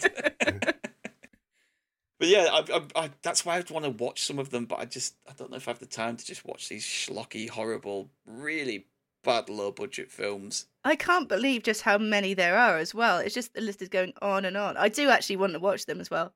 Yeah. Well, the Martian Land, that looks good. The They've, Martian. they've done 500 films ish over their lifetime, but as I said, not all of these are these mockbusters, and some of them they did a load of films before they kind of clocked onto this being a viable option. Oh, I hope they have the same kind of actors as well. Imagine the, the same kind of actors reappearing in all these different movies as different characters. A bit like A American Horror cinematic Story. universe. Yeah. Some of them are Yeah. just the same name. So the film 11 11 11 is 11 11 11, So what they've got, the way they've got around with it is done eleven slash eleven slash eleven. but these these are the ultimate rip off, and I thought of a few of the things I was going to talk about, which I'll touch on in the Patreon section. I just, I thought, no, I have to just talk about the asylum because for years and years I've been just, I've just wondered about them. Do you know what I mean? Like, I wonder if any of our listeners have actually seen any of I, this. I've seen Guaranteed their DVDs on the shelf, and I've seen the, for whatever reason, I've seen kind of stuff pop up on Twitter and that before. Like, and it's always when a big movie comes out. Mm. So they've got one here, which is an Avengers uh, rip off, but it's not. What they've done is ripped off Avengers and Once Upon a Time. So they've mixed grim fairy tales with Avengers. So they've done like an Avengers style film, but using characters from grim fairy tales. Jurassic Incredible. World. That's the Like- one that I saw immediately. That's the one for me. Triassic World. Yeah, I I just find it absolutely incredible that they've managed to to this day get away with it by just changing the name. Oh, here's one for you, Biggie. Fast and Fierce. Death Rip. Sounds like me in the bed. I was going to say. Hey. so yeah, that's my picks this week. Uh, the Asylum movies. If you have watched an Asylum film, or I, I've enjoyed some, please let us know because I'm really just Yeah. perplexed about Where, where would you start? how this. Although, to be company honest, Fast and. Fierce might even be better than Fast and Furious. I might give it a Don't shot. you say it. Don't you say it. oh, yeah. So, yeah, the Asylum films, the ultimate rip off of anything. They will just take any any blockbuster and make a rip off. Even to the point, though, that they just use the name and the plot is different. And that's what boggles my mind even more is that they'll just clearly take a, a name of something and then just make their own story up just to try and trick people into Mm. watching their film. So, yeah, Asylum films. Amazing. Uh, with that, yeah, it's a bit short this week, isn't it? Like we're already we're only uh, an hour and ten or something in, and uh, we're done. So then we'll go on to the mailbag. And I think Bulging Biggie's- sack time. Yeah, I think Biggie's going to uh, get his bulging sack out this week for us. and what a big bundle it is. Oh yes, So yeah, uh, start with uh, terrestrial extra. Um, he put the blatant clone games on home computers like the Acorn, Electron, and BBC Micro in the lawless eighties. Snapper, Pac-Man, Killer Gorilla, Donkey Kong, E-Type, Outrun, Gauntlet, Defender. No, they weren't perfect, and today would be illegal. But they're all I had, and I love them. Although going by your movie section, maybe not. Maybe they would still get away with it. yeah. Do you know what? If they if they weren't too much of a rip off, maybe they would. I'm going to, again. I'll talk about something in honourable men- mentions where somehow something that's a blatant rip off managed to avoid losing a court case because of minor details. It's crazy. So then uh, Futile Excise comes in with Fortnite, just nicking everyone's Mm. ideas. yeah, yeah. Yeah. Oh, yes. But being the most successful, by bizarrely. Yeah, I mean, it, its original premise, the battle royale wasn't even their main thing, was it? It was a single Mm. player thing, and the battle royale they just added that in because I think, uh, what's the other one that was doing the original know, one? PUBG. And, PUBG, yeah, was doing so well, and then it took off, and now it's just massive. It's probably it's definitely the biggest battle royale game, isn't it? For sure. Apex Legends. I've not played that. Yeah, and then, and then obviously, yeah, everyone started to rip it off. So COD's got its own version now. Apex is kind of like uh, EA's version. Then they tried to put it into Battlefield, but no one really gives a shit about the Battlefield version. Mm. Yeah, I, I just I just don't get on with them. The problem Yeah. I find with um, battle royale games is I am shit at them. So you, you you run in there, you go looking for guns, you go looking for resources. You might get shot straight away. Yeah. It's like, oh great, now I have to wait for the, the rest of my team to die, or you have to log back out, go into another lobby, log back in, do the whole jumping, find new stuff, and they're all right. Once I did play a bit of Fortnite when it first came out, and if you got a team and you go far, they- they're quite it. fun. But people are so good at them now that it's Yeah. I did like COD Warzone. I thought that was good. That was as a freebie as well. Yeah. excellent. the thing. The thing I do like about Warzone actually, as I've played, is the gulag. Is does give you that one chance to get back in the game. Yeah. And your, your teammates can buy you back in depending on Yes. the, the one that you're playing. But uh, yeah, I agree. It's uh, it can be just as frustrating. I think the Yeah. thing with Fortnite as well is it's a, it's a scary business model for consumers. Like you know, you're upfront, no cost, but it's so easy to sink so much time and money into these things, and Yeah. it's aimed at kids as well. Um, and it's scary that so many people are ripping off this this kind of business model because Fortnite has made multiple billions. Like the amount of money it's made is absolutely unreal, and all They do events and Concerts or weird presentations and stuff as well in game, don't they? It's, it's, it's this Which whole different entity cool. now. Yeah, I, I really like that they do concerts on there. I think that's a really cool idea, especially like with the last couple of years haven't been able to go out and everything. But it's um that kind of thing is original, and I haven't seen that in any other games. But the battle royale thing, yeah, it's it's not going to go anywhere, but it's going to get more and more expensive. I think. So Yeah, I I mean, think, the COD model for me, the Warzone, we enjoyed playing that as a freebie, and then they did the play the multiplayer from the main game um, as a free weekend, and that's what sold it to us. We Mm. started playing that. Who'd never played it before? We were, we were all Battlefield people. We were suddenly like, oh, actually, this game's pretty cool, and that made us buy the the main game because we wanted to continue playing the multiplayer. So that little way that they uh, drip fed us was really clever. It worked on us. yeah. And, and that's absolutely fine, you know, a free free taste, and then you get to pay for it. But it's when you're paying for more and more extras Yeah. that just do nothing Yep. and pay to win. No, thank you. Uh, Futile Exiles also mentioned The Departed, ripping off um, Infernal Affairs. Um, although, to be frank, he believes it's, yeah, they've got the rights. It's like a remake, and it was good, to be fair. I'm a big fan of both. I really want Great to watch movies. Infernal Affairs because everyone's always said it's but I love The Departed, but everyone says that's better. So I really should watch the original. It's on Netflix as well. So I need to Yeah, get check on it out. It is good. Uh, Bobby, um, he said his pick would be Saints Row 3 and 4. uh, always felt the first two games were a good alternative to GTA, and although they didn't set themselves apart massively, they were good in their own rights. When 3 was released, it was clear they decided to parody the whole genre. They refreshed the series and embraced the silly, from giant dildo weapons to the dubstep gun. And finally, superpowers in 4, where you're also the president of the USA.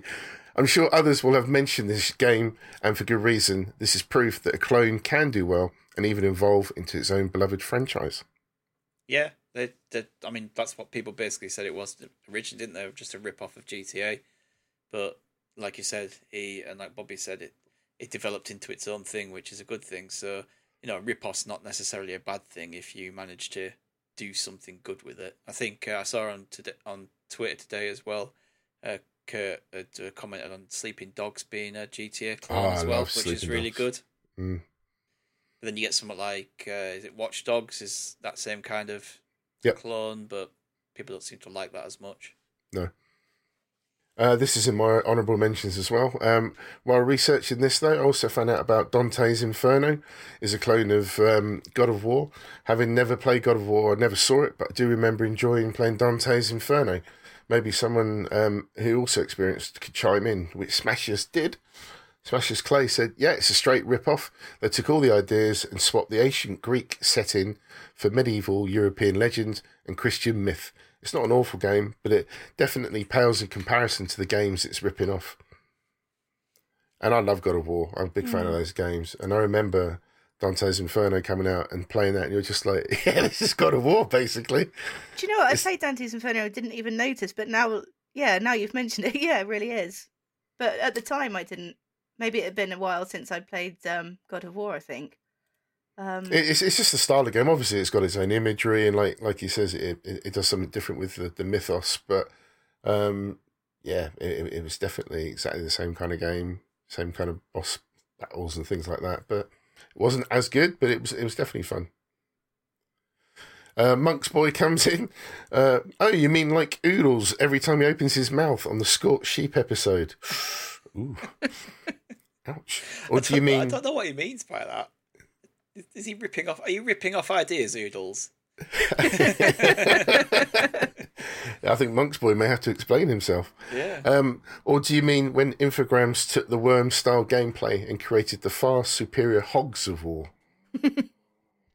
I vaguely remember Hogs of War, but I was a big fan of Worms. Worms is the better game for me. Worms was amazing. I loved Worms. Yeah. We had a family friend who had it on his PC, and it was just like every time we went around his house, we just sat and played Worms. It's incredible.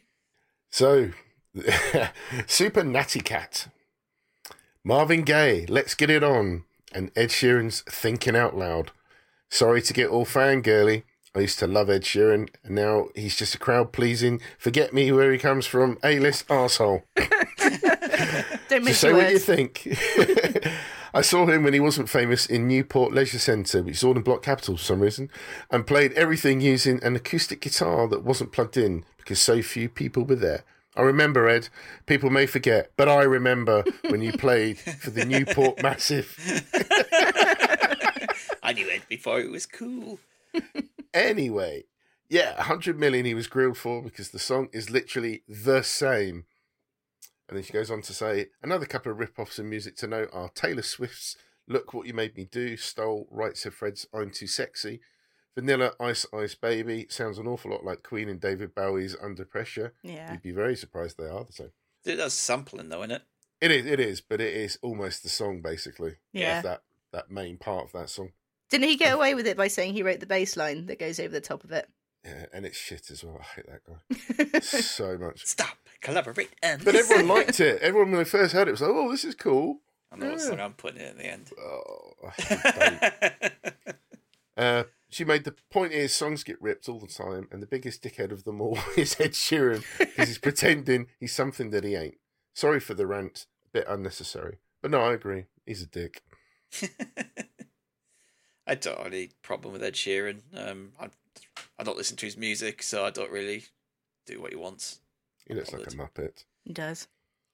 Apart from when he was in Game of Thrones, that was shit. Yes, very unnecessary. Yes. Um, Nacho Nacho Man, thank you for being the first person that emailed our website with the feedback. Hey. Yes. More people. If you if you go to the website, you can just use the form on there. Absolutely. Uh, he came in with Deadpool. Um, Deadpool started off as a Marvel Comics answer to DC's Deathstroke, with similar professions, costumes, choice of weapons, and even names Slade Wilson versus Wade Wilson. I like that. It's always a bit like the Asylum, isn't it? yeah.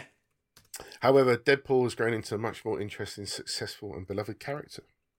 That's happened a lot, though, hasn't it? Haven't haven't Marvel ripped off a lot of DC Oh, characters? you, you even look at something, I don't know who was first, but there's um, a group of heroes for DC called Doom Patrol. Mm. yeah. and they're basically the X Men, and with even like their main leader in this kind of wheelchair floaty thing. So it's, it's almost like they're all the same. So, yeah, Apocalypse is meant to be like just Darkseid as well, isn't it? Mm. Really. I Yeah, think you could always look back in the history and work out who was actually first with what type of character, but some obviously stick with others. Yeah, it's not wrong about like Deathstroke and Deadpool looking the same. Like the the new trailer for I want to say Gotham Knights has Deathstroke in it. Or is it the Suicide Squad one? It, one of them has Deathstroke in it, and my first instinct was um, Deadpool. I was like, obviously not, and then I quickly I was like, oh no, it can't be Deadpool because obviously it's DC. But Yeah. they just look the same, and, and the name is just. Has anyone seen Teen Titans go to the movies? No. No. Oh, you should watch it. It's so funny. It's so great. But when Slade Wilson is the bad guy in it, and they're always just like, "Oh, that's a good name," like Slade. it just rolls off the tongue. Slade. that's a great film for to watch with your kids. Honestly, it's got some great songs in it. and Some really good humor for for adults. I was just thinking Deadpool kind of likes to break the fourth wall as well. I'm surprised he hasn't appeared in a DC movie just to fuck with the. Uh... so some guy called I can't pronounce his name. Is it Oodles? Never heard of him. Never heard of him. Must be new. He's written it. Yeah, he says, "Hey up, friends! wow, Stiggy's doing a great job hosting this week. Just incredible. Cheers, My copycat pick has to be Fortnite. Not for me personally enjoying the game, but for the hours and hours of peace and lack of responsibility it's given me as a father, due to its very existence, cannot be overlooked in the slightest. The game copies anything popular at the time. Yes, there's even a Squid Game mode, and doesn't do or need to do any work in hiding its direct quotes influence. The brass balls and Epic to do this is quite inspiring, and the juggernaut that is Fortnite will live on in perpetuity, like the games of our use to us for the next few generations. Love and miss you all, Oodles. Why does he miss us? Yeah. Who's this guy? yeah. Have we met? Uh, maybe he's just a, a long term listener. Thanks, Oodles. Yeah, sign up for the Patreon if you haven't already. Um, so Ray comes uh, in with an email saying licensing games is not a tag that can bring confidence. After all, it is natural that developers wouldn't pour their heart out for properties they have neither control, oh sorry, neither creative control nor the right to profit from. As such, Westwood Studio was plotting to rip off their own creation when making the classic Dune. With the hair pullingly complicated copyright structure of Dune, it was a right move to build their own IP before movie or book right holders having second thoughts about the game series. Hence, Command and Conquer, the first of its series, and predec- pre, uh, start again. Hence, Command and Conquer, the first of its series, and pre. Oh, I can't even say that word. Predecessor. Predecessor, thank you, of countless RTS games was born. Looking at the hardship of the Dune film adaptation experience, I'm grateful this ripoff happened. And I'm sorry I butchered your email. I didn't realise that the same people made Command and Conquer made Dune. I just realised that they were the same kind of game. I've not played uh, Dune. I played uh, Command and A Conquer. wonderful rip off then, because Command and Conquer's brilliant. Yeah, that's a good point. Ripping off your own Maybe idea. Age of Empires you could count as a bit of a rip off of Command and Conquer. That's very similar, you know, things to it, like building bases, like collecting resources and making your armies up of like foot soldiers or tanks or you know cavalry in Age of Empires things. So that's a, that's probably another good like copycat like rip off that you know worked out for the best in the end. Yeah, I mean, if you think of how those games kind of started with something as basic as like Populous or Sim City, and then they just Mm. developed into this whole new, different type of game that has covered everything now. Um, a roller coaster tycoon, all that kind of thing. Yeah, that's a good one actually. I didn't think of that. There's um the company that was making Roller Coaster Tycoon. They went off and did their own thing as well, didn't they? And it's called like Roller Coaster World or something. Apparently, it's um it's much better than the new Roller Coaster Tycoon game. So they've sort of ripped themselves off a little bit there as well as a separate company. Because I guess as long as it's different enough, they can get away with it, can't they? In Mm. games, It's- I don't think it was though. That's the thing. I think it was basically the same. So uh, another new listener, Street Beat Punk, whoever he is, um, he's written in, "Hi-oh, the dream team of monomolecular esterases, esterases, esterases." Just makes it hard on purpose, doesn't he? I know. I'd like to hear him say those words. you ripping off do that now. Ripping off successful franchises is a time honoured tradition in the fields of video games. Busby's Law, they call it. My first experience of this was after those enablers at Sega decided to make their own version of Double Dragon. Streets of Rage, they called it.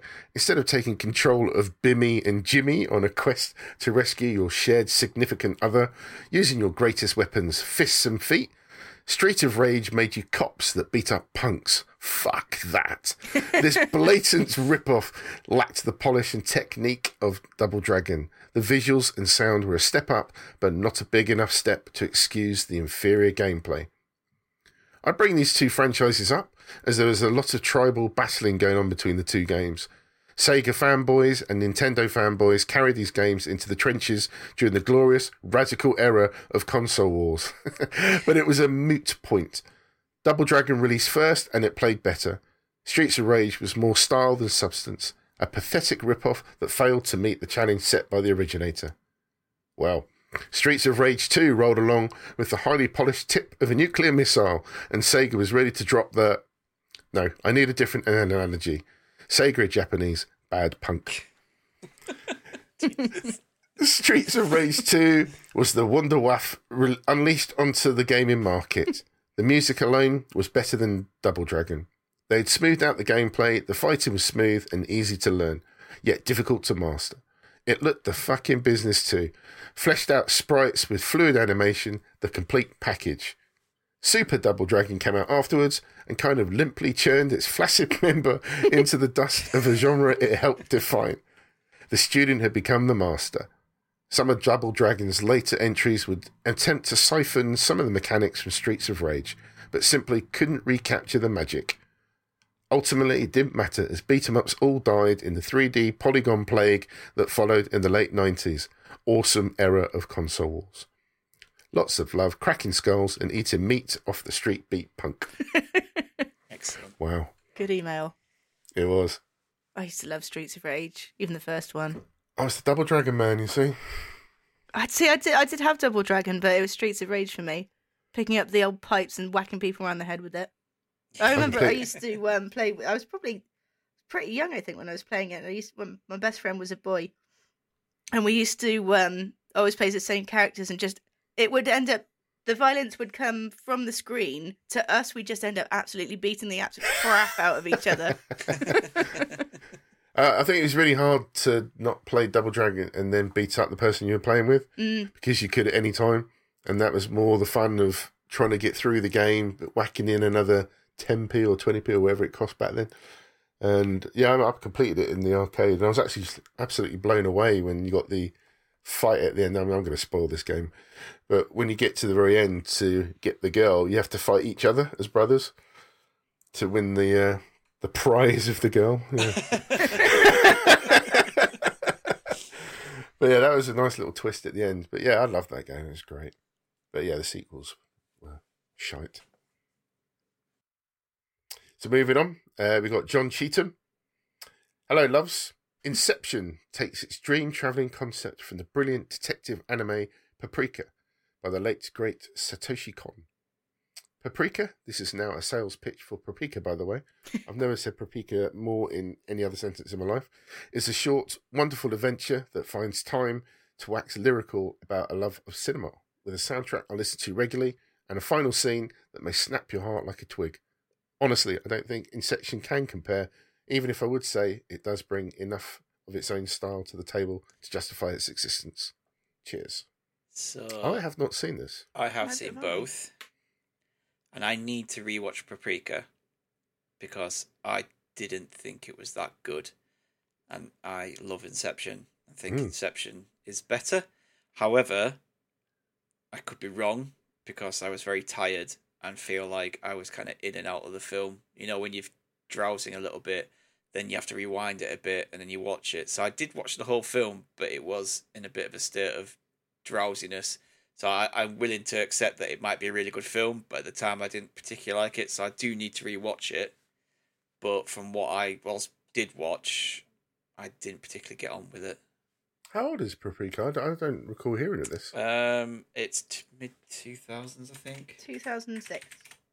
Yeah, I, I, I'm willing to admit if I'm wrong and give it another go. But yeah, Yeah, I might check that out. I just remember it being really super weird. Well, Inception's not exactly uh, easy on the head sometimes. No, but like just really out there weird. so So then Nimrod Hicks writes in, Dear Marvellous Entities. Now that's nice. yeah, see, That's a good keeping start. up the nice intros. Keep it up. My entry for Copycats is the classic Hanna-Barbera cartoon Top Cat, which was based on the wonderful Phil, uh, sorry, Phil Silver's show, where he plays the wise-cracking, caper-driven uh, Sergeant Bilko, which I, yeah, I remember both. Top Cat is an almost direct copy of Bilko, even including one of the actors from the original show voicing his copycat character. Incidentally, Top Cat is also where we get the slang for police as Dibble, as the long suffering Officer Dibble is the show's antagonist. Love to all, Nimrod Hicks. Didn't realize it was a rip off. No, I love. Top Cat. Yeah, I remember both shows, so I can, I can understand that now. I can see the similarities. I, I'd never put the two together. Um, I can't remember. Did I ever mention about the Phantom of the Opera story? Do you, did I ever tell you guys this? No. No, I don't think so. When I was running a pub, um, the cleaner that came to uh, do the pub every morning, um, a very nice guy, told me he went to see Phantom of the Opera with his wife in London. And during the scene where um, the Phantom has uh, the I've forgotten her name, the of the character, is on the boat and they're sailing down that sort of river and he's singing away. His phone went off and his ringtone was Top Cat. and uh, everyone around him was staring, you know, looking at this guy, and he was fiddling around his pocket trying to turn it off, and all, all you can hear is "Top Cat" oh my god! in the middle of an opera. Can you imagine? Oh, just Yeah, Always he said he wanted to die. phones. Always name- check your phones. His name is Rob, but yeah, he said it's one of his most embarrassing moments ever. It's quite an emotional scene as well. So yeah, you can imagine. Uh, uh, some people do find it funny, apparently. Um, so moving on, Angry Kurt. Um, he's got hello Emmy crew. I struggled to think of any rip-offs I've seen or played myself that were bad, so we'll just list two that I liked. That's fine. To say how successful the Indy films were, I don't think there's ever been that many rip-offs. My favourite rip-off though is the National Treasure films. They're not spectacular by any means, but I think they have a decent plot and a sense of adventure to them, which makes them enjoyable, easy watches. Then in gaming, there is the Roller Coaster Tycoon rip-off Parkitect. Rip-off is a harsh, as it's a very modern and more of a spiritual successor, but it really nails what made Roller Coaster Tycoon great and adds a couple of new bits to the formula. I like uh, National Treasure films. I know they're not great. I didn't. I just think they're. I know they're not great. They're just kind of fun films. Hmm. So I, I quite like them in a way. There's actually King Solomon's Mines. Have you seen that one? Oh yeah, that was on the list. The Alan some stuff up. Quarterm, Quartermaster, Quartermaster, or something like that. Which is a rip off of Indy as well. I think Indy probably set the standard, didn't it? And everything's trying to kind of keep up with it. Yeah. Well, obviously we've got Uncharted coming out as well soon, so that is just Indiana Oh. Jones. Mm. What Well, do you and make Tomb of that? Raider as well. Yeah, yeah, that's Yeah. very true. What did you make of the trailer? Looks alright. Yeah, um, I'm not sure about his Tom Holland being the right person for that role. He I does never a thought bit he young. was. Just- He seems Mm. too young. And think he'll grow Wahlberg has into it. no mustache, so minus one point for that. Absolutely. Yeah, I think if they franchise the films, I think he'll grow into the role. Yeah, if he even does anymore. He didn't seem pretty keen on it, did he? Doesn't he? You don't announce that before your movies come out. Yeah. You can criticise it afterwards, but not before it's out. yeah, it's all right, I guess, if you like that kind of thing. It'll be about uh, three out, three out, three out of five films, something like that for me. I think by the looks of that trailer. And finally, the man of the hour. Unfortunately, Gadget couldn't make tonight due to illness, so he's also written in. Gadget said, In my absence, I figured it'd be apt to still let everyone know what I was planning to talk about. For what I did this week, when I planted my eyes firmly on two pieces of incredible media. As Stig will have mentioned, I saw Dune with him and it was incredible, but more to come on that. The other thing I watched was Inside, the Netflix special from Bo Burnham, and I have to say it's utterly stunning. It's so good, yeah. He wrote, performed, filmed, and edited the entire thing in a single room over the first year or so of lockdown. In it, he becomes very introspective, dealing with problematic jokes from his earlier career, how his anxiety and depression have affected him, also taking a harsh, satirical swipes at modern life and the technological age. Welcome to the Internet is a masterpiece of satirical writing. I don't know this guy. He's so good. Yeah, his his older stuff, like he said, it is a little bit problematic, but that one that he's mentioned inside, it's it's so good, and it's it would have been good to watch it mm, as we just as we were just coming out the end of lockdown, maybe. But it's a really good kind of. It documents his mental state throughout the thing, and I think at one point he has his thirtieth birthday, and he's recording and he does a song for it, and at the end of it, he's just like, you can just see the depression, like this is it, this is my Yeah. thirtieth, and. uh yeah, it's obvious that he struggles, I think, with um, certain mental health issues, not necessarily particularly serious, but as much as anyone else did during that time of our lives, it's it, it took a toll as much, and you can just tell in his humor and his his writing and um, and the songs. But yeah, the uh, the internet song that um, Gadget mentioned is just absolutely brilliant, and that would be a good one to end on as well. Um, it's it's kind of just just comedy songwriting. I think I can't really describe it without telling you to have a listen to it. Yeah, no, I've not come across that guy. So he finishes with For my ripoff, I was going to talk about Lords of the Fallen, the first big budget Dark Souls clone to be released. It was unashamedly a ripoff, but lacked all the subtlety that made Dark Souls what it was. It was brutally hard in an unfair way. Your character moved like he was walking through treacle, and not one single boss was interested in the slightest. It was dull, annoying, and not worth the effort. Thankfully, the dev learned from their mistakes and put out The Surge and its sequel a few years later, which are both great games and use the Souls formula to great effect with some originality to them and some cracking boss fights. We should have Biggie play them in 2026 when he's finally done with Dark Souls. Thank you. Excellent. and that's it. See, whenever something advertises itself as Souls like that, immediately turns me off. Because as much as I enjoy watching you play it, Biggie, it's not something that I ever want to try and attempt myself.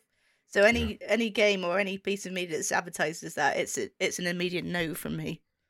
And it even is an accurate description for all these games. You know, it's just labeling something like that. Is that just to get attention to the game, or is it actually like Dark Mm. Souls? And is it going to put people off? There's that, and like, oh, it's hard, so it's like Dark Souls. Like, being hard doesn't make it like Dark Souls. Like, yeah, which makes it hard. But yeah, I think it, it feels like it's marketing talk for a lot of Mm. games. Awesome. Thank you very much for everybody who wrote in. We had some really great feedback there and a nice variety of things as well, which is really good from music, uh, cartoons, and games and films, etc. So, yeah, thank you everyone. And before we head off into the Patreon section, Candy's going to talk about the socials. Yep, you can visit our uh, new website on modernescapism.co.uk. On there, you can find a link to all of our socials, media, contact details, and our merch store. If you have any comments, you can either tweet us or email us at modernescapismpod at gmail.com, or as Stig said earlier, go to our website and you'll find a nice, easy form to fill in. You can join us on our wonderful Discord server. We're all in there and we're active and we'll have a chat with you. Or if you've got any feedback, you can pop it in there. We'll read it out as well. Um, if you fancy watching and interacting with us while we play through some games, you can find us on twitch.tv slash modern escapism. Biggie's playing through Dark Souls on Mondays. I run a weekly horror stream on Thursdays. I'm currently playing Soma. Gadget is working on his way through Fallout 4 on survival mode on Wednesdays, and Stig and Oodles host variety streams throughout the week on. Uh, and the best way to just is just check our Twitter. And we also have a YouTube channel. If you haven't seen it before, we did a reaction video to the new series of Sexy Beasts, Yes. which is just as bad, if not worse, than the original, Yeah, and agreed. possibly even more grueling to watch was Diana Oh, the yes. Musical. So you can find that on there, and that is youtube.com forward slash modern escapism. I Uh, still haven't got over watching that yet. that Diana musical thing is just. And do you know what? So we did the first thirty minutes, didn't we? And I wanted to watch the rest just because I it was did such a, just because it was a bit of a train. I'd like to go back and do thirty minute increments on that be because I've seen some of the songs and and read some of the lyrics from some of the later songs and and uh, uh, and script, and it just sounds even worse than what we watched. Well, there were moments on because I watched the video back, and there were moments where we were all just completely engrossed in what was happening. We didn't even have any comments. like, what do you even say to what's happening on screen? It's just trying to process it. I mean, was. like Oodle says, when you come from watching The Crown and the dramatized version, which obviously is fictional at times, but the general understanding, the undertone of that show is that the royal family is pretty fucked up. Mm. And there's a lot of things that have been quite nastily done to certain people, particularly as we all probably come to understand is Diana. To turn that into a musical and That's what I somehow try to get the lyrics to rhyme with the, what they're singing about, it's just some of the the words were the funniest things. Just Yeah, like to try and make light of the situation between the whole like Charles, Diana, and Camilla stuff, and it's just like just doesn't work. it's just so odd. It's so done for the American audience. yeah. Like all British people watching this, even royalists would be watching this going, "What the fuck is this?" Whereas I could just see Ameri- some Americans that are like well into the royals being like, "Ah, this is amazing!" Like, and thinking can't it's fact that we all sing. well, we do. I do. I just I, I, are they watching? Is it made ironically, or is it? I just don't understand because obviously we were watching it ironically. But do you think the um, American audience were like, "Yeah, this is relating to me now. I understand what happened." I generally thought it was a parody, like some really clever parody, and then it just clicked that no, it's not. no, it's not. It's It for a certain really audience, isn't. and you know, I'm not. We're not here to to uh, have a go at our American audience or in America because we love you guys, but there will be certain people in America who like this stuff and are into this, and but it's terrible, and Yeah. it just makes no sense. It's kind of the royal family for be- for beginners, isn't it? Yes, So yeah. start with this and then move on to the crown. See how you get on. Royals for Dummies. And we also have our Patreon, which is patreon.com forward slash modern escapism. As we've already said, we've got three tiers £5 for modern escapees, £5 for Scorched Sheep, or £7.50 for the Biggie bundle, which gets you both. If you have enjoyed our podcast this evening, and I think it's particularly excellent with just the three of us, I'm just not being biased, but Oh yeah. Should be the Which is new better. format going forward. yeah, uh, please give us a five star review on any way you can review podcasts. It really helps us get seen and heard, and we really, really appreciate. We we read everything. So if you got us got any feedback for us, any suggestions or anything, leave us a five star and we'll we'll read it. Or give us a three star because then we know it's about us. No, No, five, five, star. Five Five stars star only. We're a real, we're a real podcast though because we've got a one star review. Exactly. You're not, you're not a real Yeah. podcast until Yeah. you get that one star review. It didn't cater exactly to that listener, so he gave us a one star. Yeah. Um, Weird. next week is our Halloween show, and we've got a nice, easy subject for you next week. It's the is the subject is just your favorite scary media, whether it's the most scary or the most fun to watch or whatever tickles your scary fancy. Yeah. And we realise that when the when the podcast comes out, it actually will have gone past Halloween, but we're recording on Halloween, so it makes sense. Two weeks either side of Halloween is still Halloween to me. And if we're recording on Halloween, some of us might not make it. Oh, take your bets now on who's going to get killed.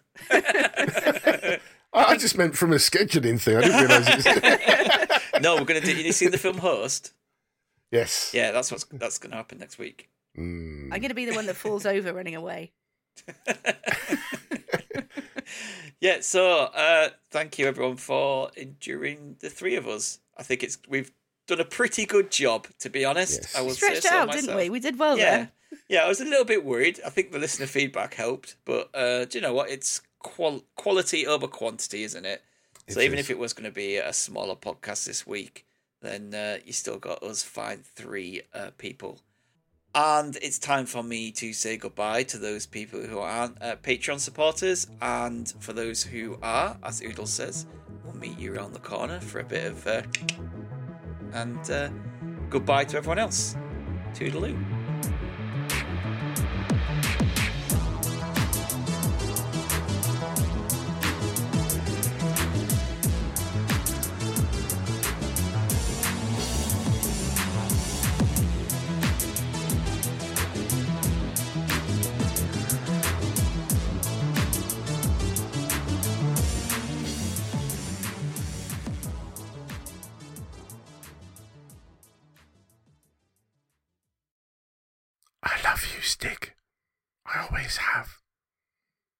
I want to have your babies.